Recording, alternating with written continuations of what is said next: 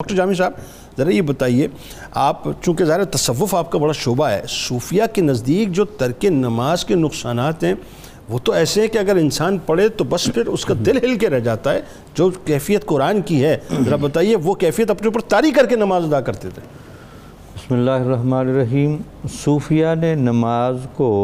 انسان کو سمجھانے کے لیے جیسے انسانی جان کے ساتھ سانس کا رشتہ بڑا ضروری ہے جب تک انسان سانس لینے کی استعداد نہ رکھتا ہو تو وہ انسان مردہ ہو جاتا ہے اللہ تو نماز دین کے معاملے میں سانس کا وہ جو رشتہ ہے جو اس کے روح کو اس کے دل کو وہ تازگی اور راحت بھی عطا کرتی ہے اللہ! اور اس کو مردہ ہونے سے بچاتی ہے سبحان اللہ سبحان یہی وجہ تو تھی کہ سرکار دو عالم صلی اللہ علیہ وسلم نے تارے کے سلاد کے لیے جو لفظ فرمائے من تارا کا سلاد متعمدن فقد کافرا یعنی جس نے جان بوجھ کر نماز چھوڑی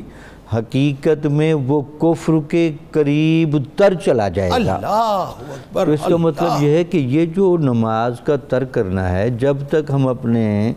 دماغ کو دل کو اور روح کو یہ ایک پاکیزہ عمل کی مسلسل خوراک نہیں دیں گے ہاں یہ ہماری باڈی مادی تقاضوں کے ساتھ وابستہ ہے تو اس کو جب تک پانی کھانا پینا ہوا نہ ملے تو یہ جسم نحیف بھی ہوتا ہے ایسا ہی اور ایک مرحلے پر آ کر مر بھی جاتا مر ہے بھی جاتا ہے۔ بےآئین ہی اسی طرح یہ جو نماز ہے جو تمام اعمال صالحہ کا مجموعہ ہے ہاں وہ تاج ہے بلکہ کیونکہ عبادت کا تاج ہے تاج ہے تاج ہے اس کو جب کوئی چھوڑ دے تو اس کا جب دل مردہ ہوتا ہے تو وہ جو السط بربکم کالو بلا کا وعدہ لے کر آیا تھا وہ اس کو بالکل بھول جاتا ہے اللہ اکبر اور اس کے بعد اللہ نے انسان کے قلب کو نفس کو جو صلاحیت دی ہے فَأَلْهَمَهَا فُجُورَهَا ہاں، وَتَقْوَاهَا اس کو فجور اور تقوی کی صلاحیت بھی حاصل ہائے ہے ہائے اور اس کا حد امتیاز بھی حاصل کیا ہے کہنا ہے؟ تو نماز نہ پڑھنے سے وہ حد امتیاز بھی ختم ہو گیا اللہ اللہ وہ فجور کا اور تقوی کا جو ایک بیلنس تھا وہ بھی ضائع کر اللہ بیٹھا اللہ۔ اب لگتا یہ ہے کہ بندہ اندر سے نماز کا تارک ہونے کی وجہ سے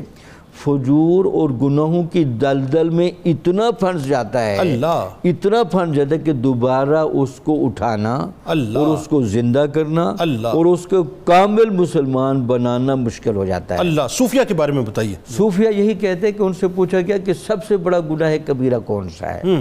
تو صوفیہ کا اس پر اتفاق ہے کہ سب سے بڑا گناہ کبیرہ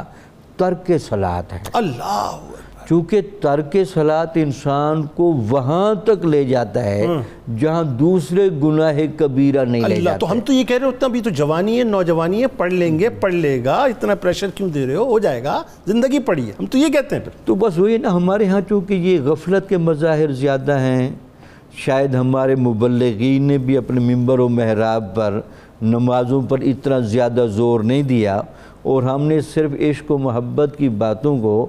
اتباع نبوی کے ساتھ جوڑ کے نہیں دکھایا اللہ! ورنہ قرآن کا آپ پیغام پڑھیں تو جہاں بھی محبت ہے وہاں اتباع ہے اور اطاعت اور اتباع میں بنیادی فرق یہی ہوتا ہے کہ اطاعت کا معنی ہوتا ہے کہ آپ بات مان لیں ٹھیک اتباع کا معنی ہوتا ہے بات ویسے مانیں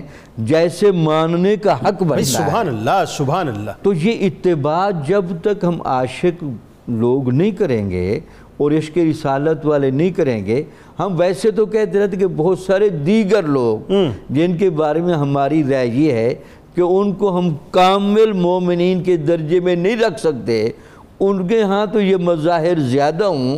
اور جو عشق کا دامن پکڑنے والے ہیں اور عشق اہل بیت اور عشق صحابہ کی باتیں کرنے والے ہیں ان کا جب سیرت و کردار دیکھیں اور ان میں تارک سلاد بھی نظر ہیں تو اس کا مطلب یہ ہے کہ ہم نے بات کو سمجھنے میں کہیں غلطی کی ہے بات آگے اور بڑھاتے ہم ہیں، ڈاکٹر اس صاحب۔ بات کو سمجھ نہ سکے